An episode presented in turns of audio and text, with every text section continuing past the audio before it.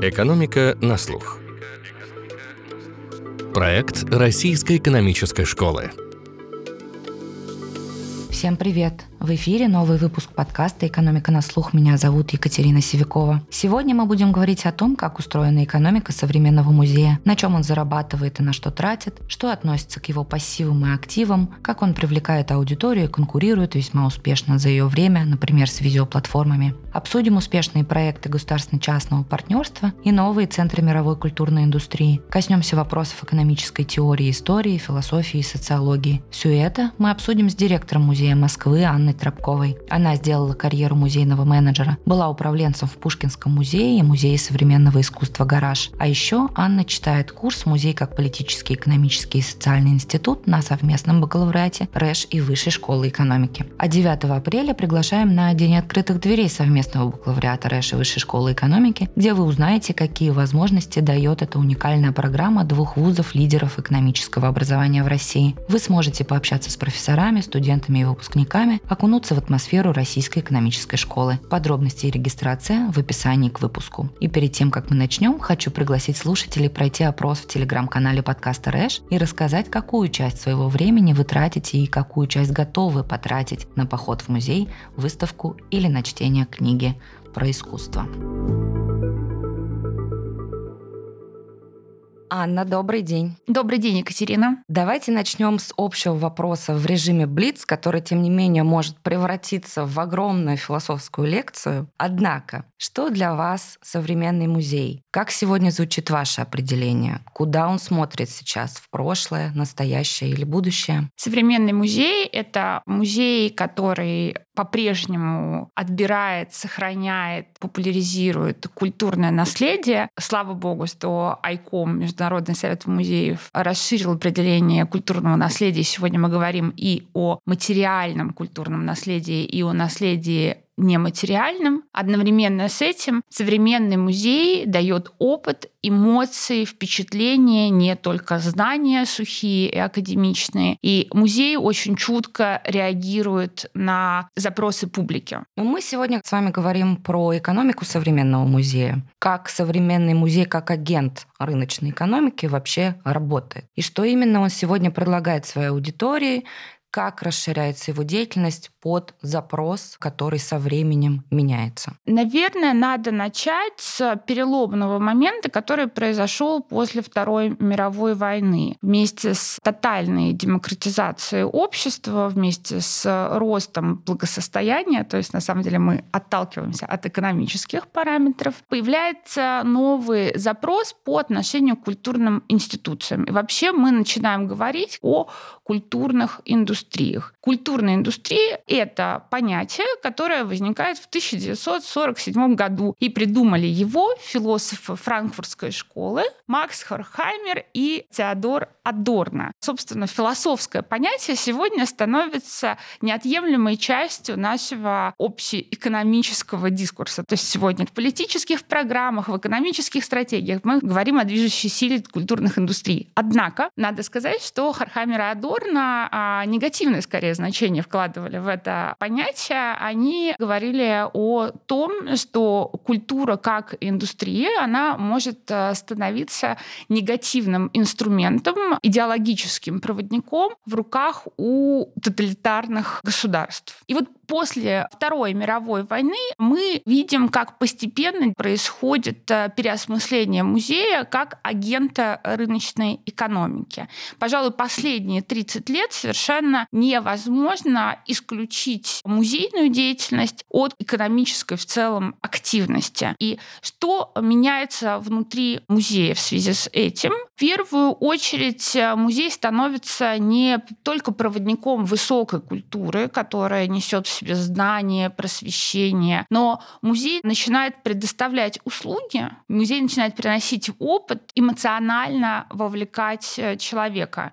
Гениальный музейный директор э, галереи Тейт, который, к сожалению, недавно ушел в отставку, Николас Сирота, автор э, феномена а, Тейт Модерн в Лондоне, он как раз говорит в одной из своих работ о том, что современное искусство оно настолько непонятно и непрозрачно для широкой публики, что музей современный должен любым способом завлекать публику к себе будь то чашка кофе, ужин в ресторане или какая-то сувенирная продукция. Это все инструменты привлечения широкой публики к высокому или, наоборот, непонятному, критичному, недоступному интеллектуальному искусству. Эту формулу Сирота произнес э, в начале 2000-х годов. И действительно, музей должен зарабатывать сегодня. И исходя из этого, он э, становится частью культурной индустрии, или мы можем сказать шире, индустрии развлечений. Музеи у нас конкурируют в этой индустрии с концертом Бейонсе или просмотром футбольного матча по телевизору. И музей начинает использовать широкий спектр маркетинговых инструментов для того, чтобы завлечь публику. То есть получается, что это все равно про то, что музей конкурирует за время человека. То есть человек выбирает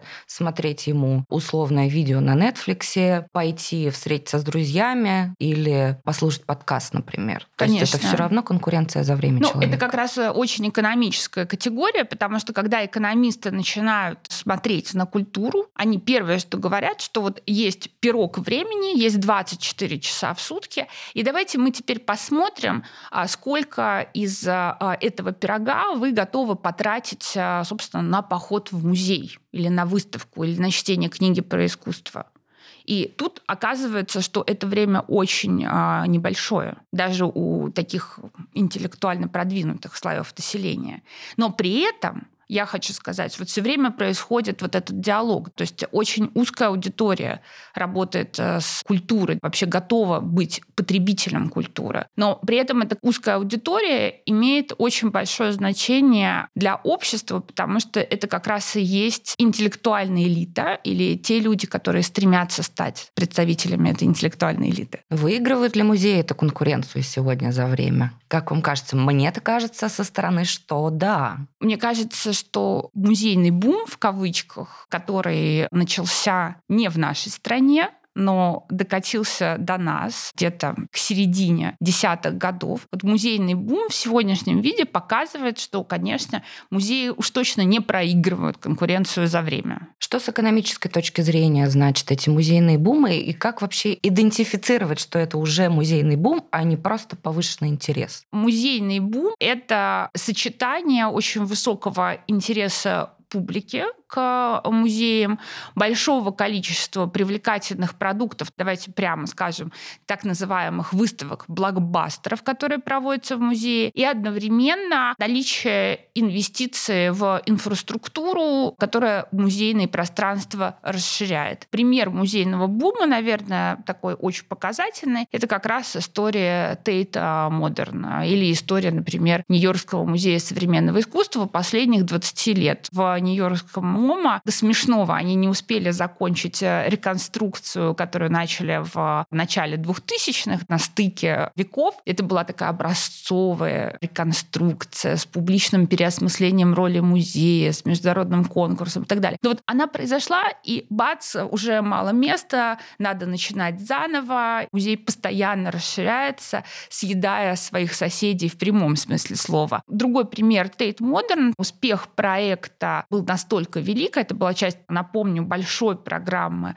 празднования нового тысячелетия, которая была принята в Лондоне и тоже сопровождалась рядом других инфраструктурных инвестиций. В общем, Tate Modern так хорошо зашел, то есть нашел широкий интерес публики, что, соответственно, тоже уже в начале десятых начались дискуссии о том, что надо построить новое здание, потому что здание электростанции не справляется с потоком посетителей, с количеством друзей музей галереи Тейт, и, соответственно, было принято решение о строительстве еще одной башни. И это все еще совпало с э, инвестиционным бумом в недвижимость на южном берегу Темзы. Я всегда привожу пример, что жители элитных кварталов, построенных вокруг галереи Тейт, уже начинают на Тейт подавать в суд, потому что из новой башни Зикурата, которая, кстати, носит имя выходца из СССР Леона Блаватника, то есть нашего с вами соотечественника, вид из этой башни упирается в жилые постройки, и посетители галереи могут наблюдать за тем, что происходит в частных квартирах. То есть получается, что расширение аудитории музея может приводить к его физическому развитию, расширению. Мне пришел на ум маршал Маклюэн с внешними расширениями человека. Конечно, и музей — это вообще существо расширяющееся. В музее все время существует потребность в новом хранилище, в новых экспозиционных площадях. То есть внутри себя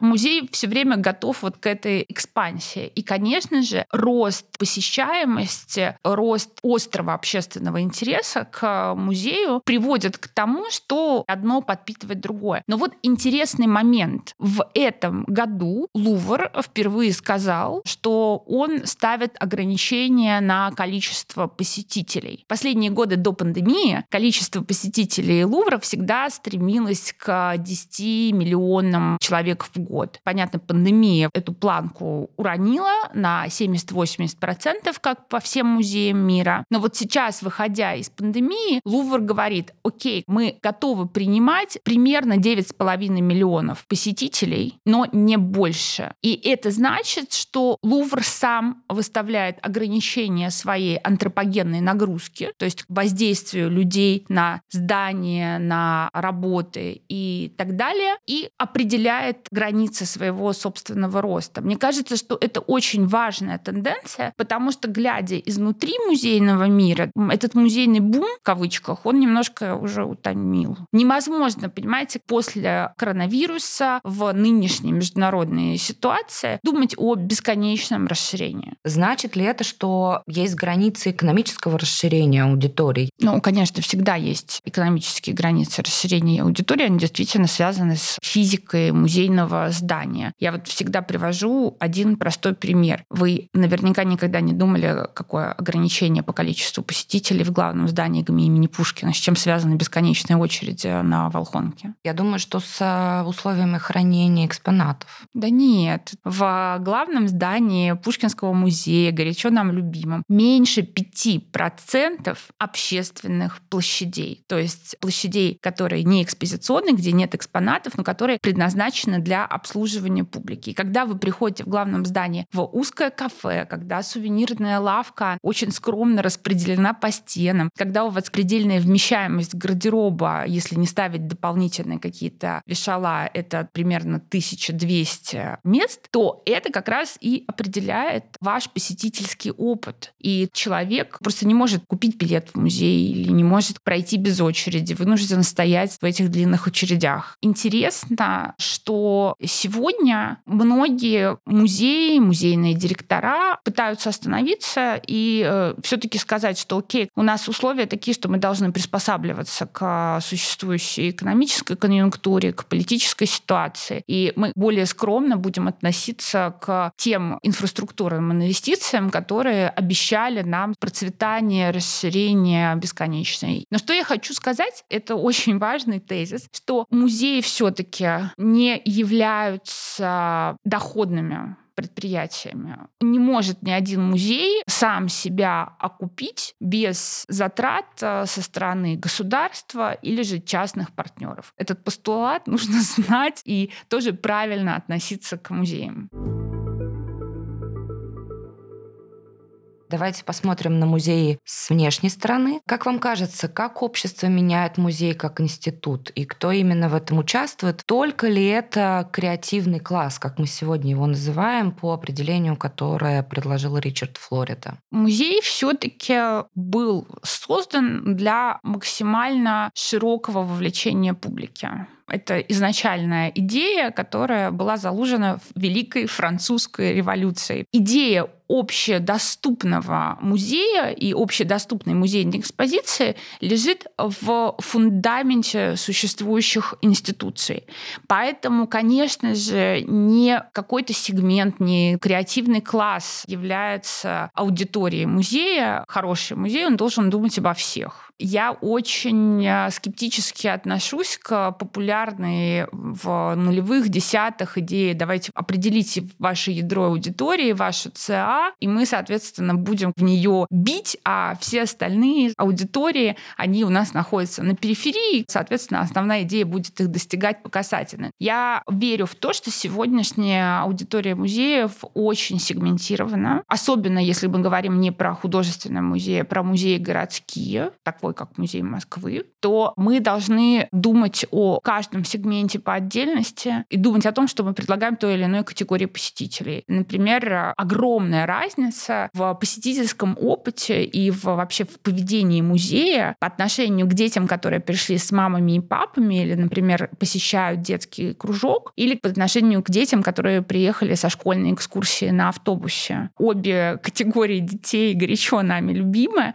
но мы понимаем, что маршрут, опыт, вообще все по-разному выглядит для этих двух сегментов. Музей должен сегодня построить э, свои отношения очень индивидуально с разной аудиторией. Это на самом деле такой вызов, потому что суть современного музея в смене языка, которым он э, разговаривает с окружающим миром и со своими посетителями. Потому что вот эту индивидуальную интонацию найти по отношению к каждому чрезвычайно сложная работа. А почему эта работа нужна? Да потому что современный человек ничего не слышит, если это не обращено прямо к нему. При таком количестве информации, которую мы сегодня имеем, при той конкуренции широкой развлекательного контента, если человек не слышит обращения к себе, то ему это неинтересно, это превращается все в белый шум. Важно достучаться до каждого. Давайте поговорим про город. Что дает музей городу? Музей Москвы, как вы только что сказали, городской музей. Какую роль он может играть в городском развитии. Сейчас становится ли он сильнее интегрирован в городскую экономику? Мне кажется, что за последние 5-7 лет, слава богу, никому в русскоязычной аудитории не нужно доказывать, что музей играет важное значение для социально-экономического развития города, региона, развития туризма и так далее и тому подобное. Все исследования проведены. Я вспоминаю прекрасное исследование, которое делал Европейский университет а, для Эрмитажа к 200-летию с момента основания нашего главного музея страны. И там как раз формулами эконометрическими доказывалось, что да, действительно, музей играет очень важную роль для экономики места, в котором он находится. И это приводит иногда к обратному эффекту. Мы наблюдаем музификацию городской среды. То есть у нас культурно-историческое наследие начинает давлеть, особенно в параметрах городского центра. Здесь музей, там музей, все уже вроде бы готово превратиться в музей. Давайте не будем будем очень критически к этому относиться. Может быть, это и неплохо, чтобы все стало музеем. Но если мы говорим про экономику, то музеи создают рабочие места, стимулируют сервисную экономику, которая находится в непосредственной близи от э, музея. Ну и на самом деле музей сильно стимулирует городскую экономику, привлекает туристов э, и, опять же, способствует развитию бизнеса. Самый простой пример, конечно же, это Эрмитаж, потому что большинство людей, которые приезжают в Петербург, Петербург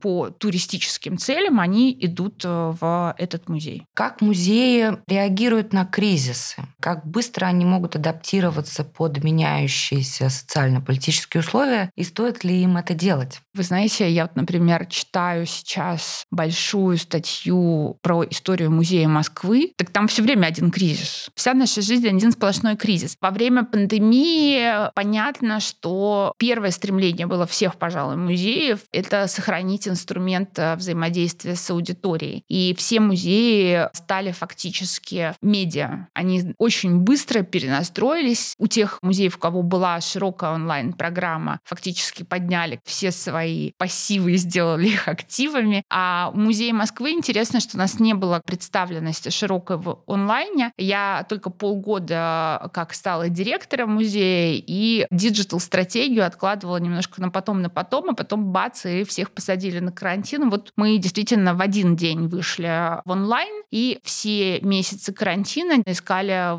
язык э, взаимодействия с нашей аудиторией, конкурируя и с городскими медиа, и с тем же институтом «Стрелка», потому что мы превратили себя фактически в дискуссионный клуб открытый, который разговаривал на темы, которые близки были людям, как, например, родителям с несколькими детьми выжить в квартире в две комнаты, условно, без возможности выйти за ее пределы. Я не могу сказать, это было правильно или неправильно. Мне кажется, что самое главное, что мы действительно смогли тогда свою деятельность перенастроить и вот этот мостик общения с аудиторией сохранить, что принесло очень интересные плоды, потому что уже на выходе из пандемии мы сделали проект а, «Музей самоизоляции», когда сначала объявили open call и собрали истории горожан о том, как они переживали самоизоляцию, какие предметы у них с этим связаны, а потом совместно с галереей «Триумф» сделали выставку, которая соединяла художественный взгляд на период пандемии с работами простых людей, которые начали заниматься рукоделием, делали видео и вообще как бы придумывали свой новый художественный мир как реакцию на внешний кризис. Это был для музея важный очень опыт. И разговаривая с директорами других музеев, было очевидно, что они тоже э, стремятся в первую очередь поддерживать некую социальную связь с людьми в период разрыва всех связей. А какие экономические уроки музеи извлекли из пандемии? Ведь, по сути, в этот период они лишились внебюджетных источников дохода. Тут надо от микромасштаба перейти к макромасштабу, потому что пандемия на самом деле остро показала, что наличие государственной подушки безопасности для музеев чрезвычайно важно. И даже, например, в США, где традиционно культурная политика не предусматривает активного вмешательства и финансовой поддержки культурных институций или художников со стороны государства, стали вводиться меры поддержки и по отношению к музеям, и по отношению к художникам. Это очень социально незащищенная, особенно в ковид, а, была группа населения. Во время пандемии во всех западноевропейских странах была открыта система грантов а, на поддержание художников, творческих коллективов, креативных компаний. Интересно, что как раз меры поддержки меньше касались музеев, поэтому на выходе из э, пандемии многие музеи, особенно в Америке, стали заявлять, что для того, чтобы поддерживать условия хранения в коллекции, для того, чтобы платить за безопасность, коммунальные услуги и так далее, они вынуждены расставаться с некоторыми из своих экспонатов. Американская Американская ассоциация музеев даже разрешила музеям продавать предметы из своей коллекции, даже если эти деньги будут направлены не на покупку новых предметов. Такое правило существовало всегда в Америке. И этот процесс диоксации стал очень болезненным. Диоксация из продажи предметов из коллекции музея на рынке. В России все по-другому, и в России государство как играло важную роль в, собственно, финансировании музеев, то есть оно просто вынуждено было расширить эту роль. Московские музеи вообще находились в прекрасном а, положении, потому что они просто получили расширение государственной субсидии, которая позволила и платить зарплаты сотрудникам, а, и сохранять проектную деятельность. Как вообще зарабатывают и на что тратят современные музеи? От каких источников финансирования они в большей степени зависят? Как развивается, что им дает фандрайзинг? Крупные российские музеи, конечно же, активно активно занимаются фандрайзингом и очень в этом отношении успешны. Это приводит к тому, что они до 50%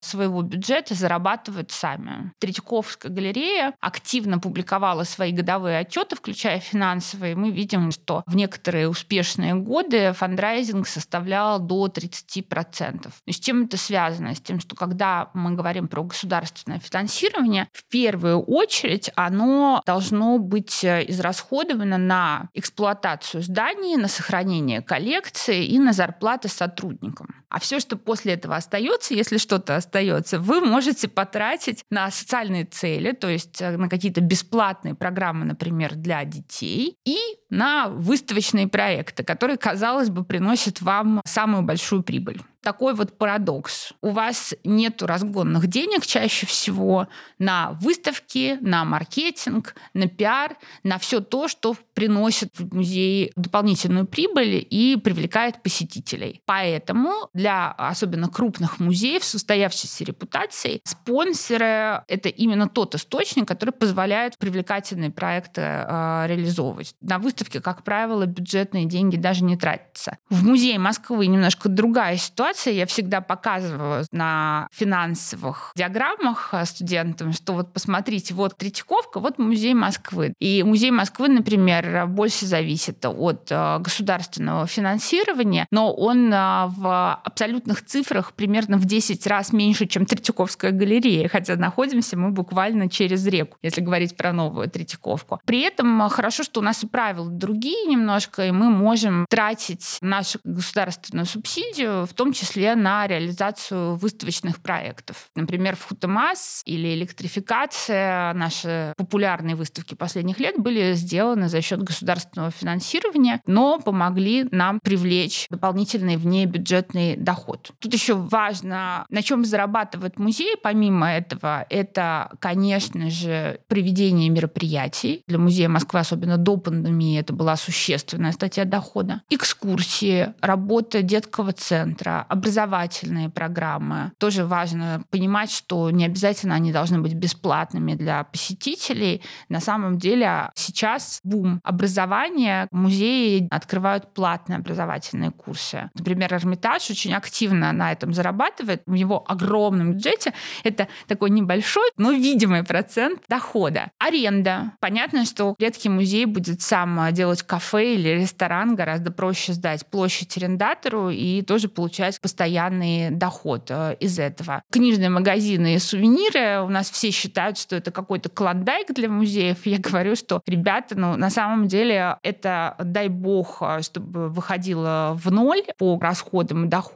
Но интересно, что, например, для музея Метрополитен на продаже сувенирной продукции офлайн и онлайн составляет значимую часть дохода. В России самые успешные сувенирные магазины у Эрмитажа. А как вам кажется, прижились ли в России практики создания эндаументов, музеев и механизм государственно-частного партнерства? Как они в России, эти механизмы, себя чувствуют? Можно ли их масштабировать? Что мы имеем в виду под государственно-частным партнерством? Например, музей «Гараж», я считаю, это такой тонкой настройки проекта государственно-частного партнерства, потому что музей находится на территории парка Горького. Конечно же, в музее есть часть преференций со стороны города, но при этом музей является частным учреждением культуры и очень успешным, надо сказать. Даже сейчас, когда выставочная деятельность не ведется, я каждый день захожу и вижу толпы студентов в музее, которые ходят в библиотеку. Я думаю, что в России механизмы государственно-частного партнерства работают примерно как все в нашей стране. То есть это очень индивидуальные проекты, такие как «Гараж» и ГЭС-2. При этом надо сказать, что эндаументы, да, скорее прижились. Они постепенно развиваются, потихонечку растут. Но дальше мы упираемся, собственно, в политические, экономические ограничения, потому что эндаумент может потихоньку набирать вес, но рынок у нас не очень благоприятный, особенно последний год. И я всегда подчеркиваю, что это важное стремление музея к созданию долгосрочной финансовой подушки безопасности, но мы не можем сравнивать эффективность от российских эндаументов с теми же американскими, которые существуют очень давно. И, например, в том же Метрополитен музее средства, поступающие от эндаумента, составляют значимый процент доходной части бюджета и позволяют в том числе зарплаты сотрудникам платить, направляются на такие административные нужды. В регионе создание музея может и способствует росту туристических потоков. Яркие российские примеры – Уральская биеннале, Государственный центр современного искусства, художественный музей Ельцин-центр в Екатеринбурге. Драйвером каких еще изменений на экономическом уровне может быть региональный музей? Вы приводите пример Екатеринбурга, а мой любимый пример последних лет — это Нижний Новгород. При подготовке к празднованию 800-летия города администрация региона поняла, что надо делать ставку на развитие креативных индустрий и туризма и комплексно подошла к обновлению именно музейной сферы. В Нижнем а, существовал бывший филиал ГЦСИ, сейчас а, филиал музея Пушкинского, а Нижегородский арсенал. Но помимо этого было произведено комплексное обновление Нижегородского художественного музея с фантастической коллекцией. И сегодня не только улучшены условия инфраструктурные внутри музея, но этот музей может привозить выставки из других крупнейших музеев страны. Нижегородский Кремль, музей-заповедник, тоже обновляется, там стратегическая программа обновления. И очень важно, что благодаря поддержке правительства Нижегородской области те художественные центры, которые в Нижнем существовали, начали еще более пышно цвести, развиваться. Мой любимый пример — это студия «Тихая», абсолютно частная инициатива. Ребята давно работали вместе, это группа нижегородских художников, но именно в момент подготовки Нижнего Новгорода к празднованию своего юбилея частные инвестиции были потрачены на строительство нового здания для студии, и сейчас они осуществляют там свою деятельность, но в том числе при грантовой поддержке со стороны властей. Это как раз, мне кажется, тоже пример такого тонкого сращения государственных интенций и частной инициативы. Если вы соберетесь в Нижний, то выбирайте не загруженный туристический сезон, потому что деятельность была настолько активна по раскрутке региона, что, как мне сейчас кажется, спрос превышает в разы предложения. Много очень интересных новых мест, а, которые открываются или планируются к открытию. Иногда даже без какой-то кардинальной поддержки со стороны власти города или региона в а, многих российских городах начинают возникать центры силы с а, самостоятельной художественной жизнью. То есть мы можем говорить про центр «Смена» в Казани, про совершенно уникальную художественную сцену Санкт-Петербурга, ну и так далее, и так далее. Переходим на международную орбиту. Как вам кажется, как создание новых центров искусства, один из ярких примеров это Абу-Даби в Арабских Эмиратах, в котором открылся свой Лувр, повлияло на мировые креативные индустрии? Арабский мир производит завораживающее впечатление, это дико интересно. Я была ровно год назад на Экспо в Дубае, это первая универсальная выставка, которая прошла в арабском регионе, и я вижу что здесь э, для культуры есть широкое поле. Если мы говорим про некий голубой океан, который еще не обладает суперплотной конкуренцией, то это примерно сегодня арабский мир и культура. Потому что, конечно же, арабы, видя общемировые тенденции, понимают, что культура имеет значение, да, то есть что нужно вкладываться в культурную составляющую. Именно поэтому в Абу-Даби же не только Лувр открылся, там целый культурный район планируется к развитию с сумасшедшими совершенно инвестициями. При этом, если вы посмотрите на существующую карту культурных точек, ее практически нет. На весь Дубай один или два культурных кластера, которые достаточно своеобразные. И поэтому мне кажется, что здесь действительно надо смотреть за этим регионом и ожидать чего-то нового. Ну, то же самое, например, если мы говорим про Гонконг и их проект развития территории западного Каулуна. Это многострадальный проект, который гонконгские власти еще до воссоединения с Китаем выпистовывали с 90-х годов. Была огромная история архитектурных конкурсов, на которых сражались вот буквально на шпагах Рэм Колхас и Норман Фостер. Но сейчас музей М+, уже открыт, и надо сказать, что внутри этого музея, который посвящен широкому пониманию визуальной культуры, закладывался весь лучший международный опыт, но при этом они ориентировались, конечно же, на своеобразие, уникальность китайского культурного кода. Для того, чтобы придумать стратегию этого музея, в свое время Гонконг пригласил Ларса Нитве, первого директора галереи Тейт Модерн. Николас Серота возглавлял все галереи Тейт, а Ларс Нитве управлял первой годы проекта Музея современного искусства на электростанции Бэнксайд, Ларс Нитве придумал для них стратегию, базовые принципы работы. Это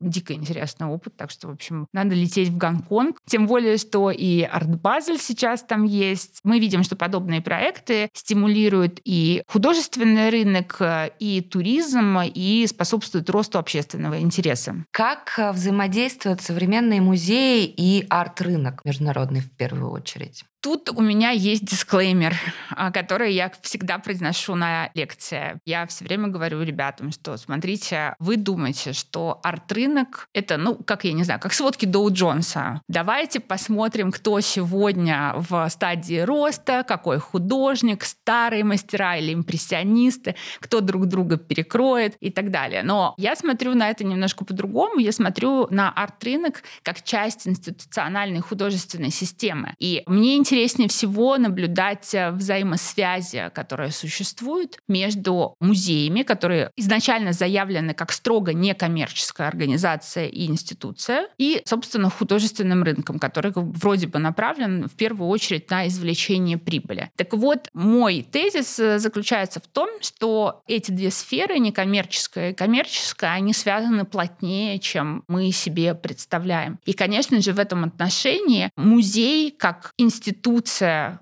обладающая самой высокой репутацией в художественной системе, играет очень большое значение для арт-рынка. Ну, как правило, музейные специалисты вовлечены в экспертизу, в определение провинанса, как бы в атрибуцию произведения искусства. И вот эта тонкая грань между мастерской Леонардо и самим Леонардо всегда является предметом определенных а, спекуляций. Понятно, что здесь есть э, место и темной стороне жизни музеев, и музейной коррупции, в которой всегда подозревают экспертов, кураторов, директоров. Но есть другие позитивные примеры. Я бы сказала, что мы находимся в в той ситуации, когда без музейной экспертизы, без подтверждения провинанса работы путем музейной выставки, мы не можем, наверное, как бы и вывести на рынок новые значимые произведения искусства. Недавно в Москву приезжала выставка частной коллекции золотого века голландской живописи. Коллекция была сформирована буквально за последние 20 лет. Очень важно, что в формировании этой коллекции коллекции, и в дальнейшем в ее путешествии по всему миру активное участие принимали кураторы и хранители Королевского музея в Нидерландах, Рейхсмузея. Этот формат государственно-частного партнерства, когда музей, в репутации которого нет никаких сомнений, для других музеев, для международного сообщества говорит, что да, это действительно дополнение к нашему богатейшему собранию золотого века голландской живописи.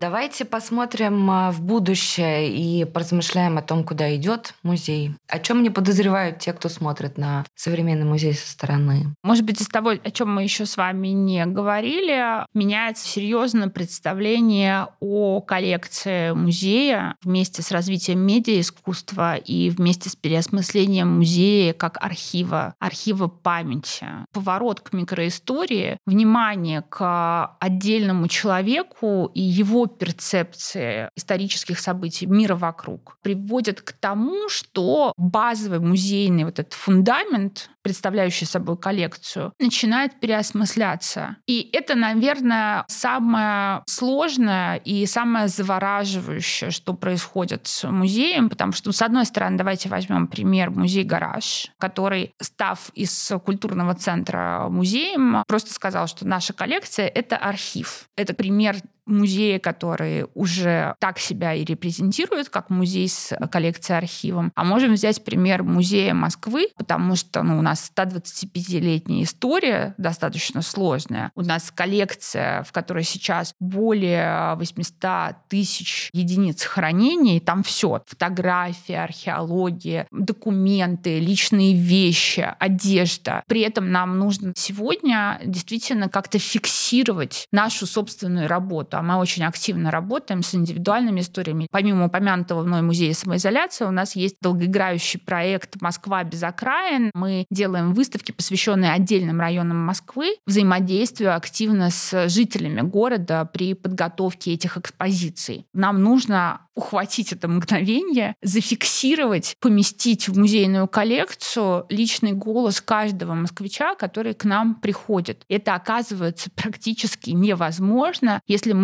следуем системе нынешних норм и правил, которые тоже в процессе изменений находятся. Поэтому, наверное, вот это самое сокровенное внутреннее изменение, которое происходит сегодня с музеем. И казалось бы, на самом деле, что это частная тенденция, которая, может быть, не имеет отношения к каким-то широким трендам, но я разговариваю с историками, которые занимаются войной 1812 года. И они говорят, да, даже историческая наука сегодня начинает поворачиваться к микронарративу. И это интереснее всего публике, потому что, возвращаясь к началу нашего разговора, может быть, вот как раз на вот этом личностном размышлении о больших исторических событиях и складывается диалог между персонажем историческим, далеким от нас, и сегодняшним современным человеком. Мы видим, что этот диалог все более более медиатизирован. Пандемия послужила таким драйвером диджитализации музея. Как музеи сегодня работают с этими технологиями дополненной реальности, виртуальной реальности? Какие возможности им это дает? Увидим ли мы полностью цифровой музей в будущем? За деньги работают, да. Понятно просто, что количество таких сложных воплощений проектов в VR и AR зависит от э, финансовых возможностей музея. Это пока дорогое развлечение, давайте прямо скажем. При этом, конечно же, э, цифровое расширение музея очень и очень важно, как показала нам пандемия. Более того, кажется, что это просто дает возможность э, прогулки по музею, знакомства с экспонатами, с выставками. Для нас это было крайне актуально, когда мы делали, например, футомас или ткани Москвы, потому что некоторые люди просто физически не успевали доехать, дойти, они говорят, ну, нам нужно это посмотреть, это для нас очень важный материал. А например, в Пушкинском музее была сделана прекрасная виртуальная модель главного здания, которая в период карантина позволила проводить платные детские занятия прямо на виртуальной экспозиции. Конечно же, цифровое расширение дает большие возможности музею, но дальше очень интересно, у меня каждый год происходит баталия со студентами РЭШ на семинарах, потому что ребята приходят с идеей, давайте все, во-первых, оцифруем, и, во-вторых, все монетизируем, будем продавать, paywall ведем и так далее и тому подобное. Я им говорю, друзья, давайте мы посмотрим даже на деятельность э, нынешних медиа. Можно ли жить с paywall? Будут ли музеи действительно от монетизации потенциальной получать тот доход, на который вы рассчитываете? Должны ли музеи, условно говоря, торговать чем-то, работами, даже ну, не в виртуальном пространстве, а в реальном? Потому что не понимают просто, что ну, нельзя продавать предметы коллекции. Не понимают, что действительно музеи, галереи галереек немножко разные вещи, по разным принципам функционирующие. Приходится доказывать объяснять. При этом я на самом деле убеждена, что это ребята мыслят шире, а я уже закостеневший музейный сотрудник, может быть, не хочу видеть каких-то возможностей и придерживаюсь рамки здорового консерватизма музейного директора. Ваш курс а, на Совбаке в РЭШ называется «Музей как политический, экономический и социальный институт». В нем, разумеется, много экономической теории. Что в работах экономистов о культурной политике вам лично отзывается больше всего? Я, конечно же, последовательный сторонник конституциональной теории в экономике. Это было еще очевидно, когда я начинала свою работу у Евгения Григорьевича Ясина, сооснователя и долгое время научного руководителя Вышки. И фактически мое мировосприятие построено на работах институционалистов. Я на первой лекции всем показываю книжку Александра Аузана и говорю, ребят, читайте Сан Саныча, он вам все про эту жизнь объяснит. Понимаете, я внутри пережила определенную эволюцию, потому потому что я всегда работала в мире тесно связанном с экономикой. То есть я же не вышла из университета и не сразу пошла вверх по карьерной лестнице в музей. У меня был период, когда я занималась организацией экономических и инвестиционных форумов по всей России. До этого я плотно работала с лучшими экономистами страны у Евгения Григорьевича. Поэтому всегда культурные события я воспринимала вот с этой предзаданной рамкой экономического видения. И когда я пришла учиться на стрелку, мне досталась тема экономика общественного пространства. И действительно меня завораживает приложение экономики к культурной сфере в том, что ты в пространстве нематериального можешь действительно взрастить какие-то столпы определенности. То есть ты можешь попробовать даже спекулятивно определить ценность в рублях и в долларах произведения искусства, производство смыслов. Как раз это сращение меня завораживает и кажется мне наиболее продуктивным. Спасибо вам большое. Спасибо за интересный разговор. И привет всем моим а, бывшим и нынешним студентам Российской экономической школы Совбака с флешкой. Итак, современный музей как экономический агент адаптируется под общественные процессы. Стремясь быть ближе к своей аудитории, он как будто вовлекает людей в создание своих коллекций, представляется архитектором и урбанистом, все чаще в буквальном смысле выходит на улицу, осваивая общественные пространства, становится преподавателем, запуская образовательные программы, все больше выступает как полноценная медиа, рассказывая истории и создавая цифровые музейные залы, доступные 24 на 7, а не в часы работы здания. Современный музей учится зарабатывать конкурировать, что не всегда дается ему легко. Но кажется, все равно до сих пор ничем не торгует, только предлагает и все больше разговаривает. Это был подкаст «Экономика на слух». Слушайте нас во всех подкаст-плеерах и рассказывайте о нас друзьям. А на портале guru.nes.ru вы найдете еще больше материалов об экономике, финансах и образовании. До скорых встреч!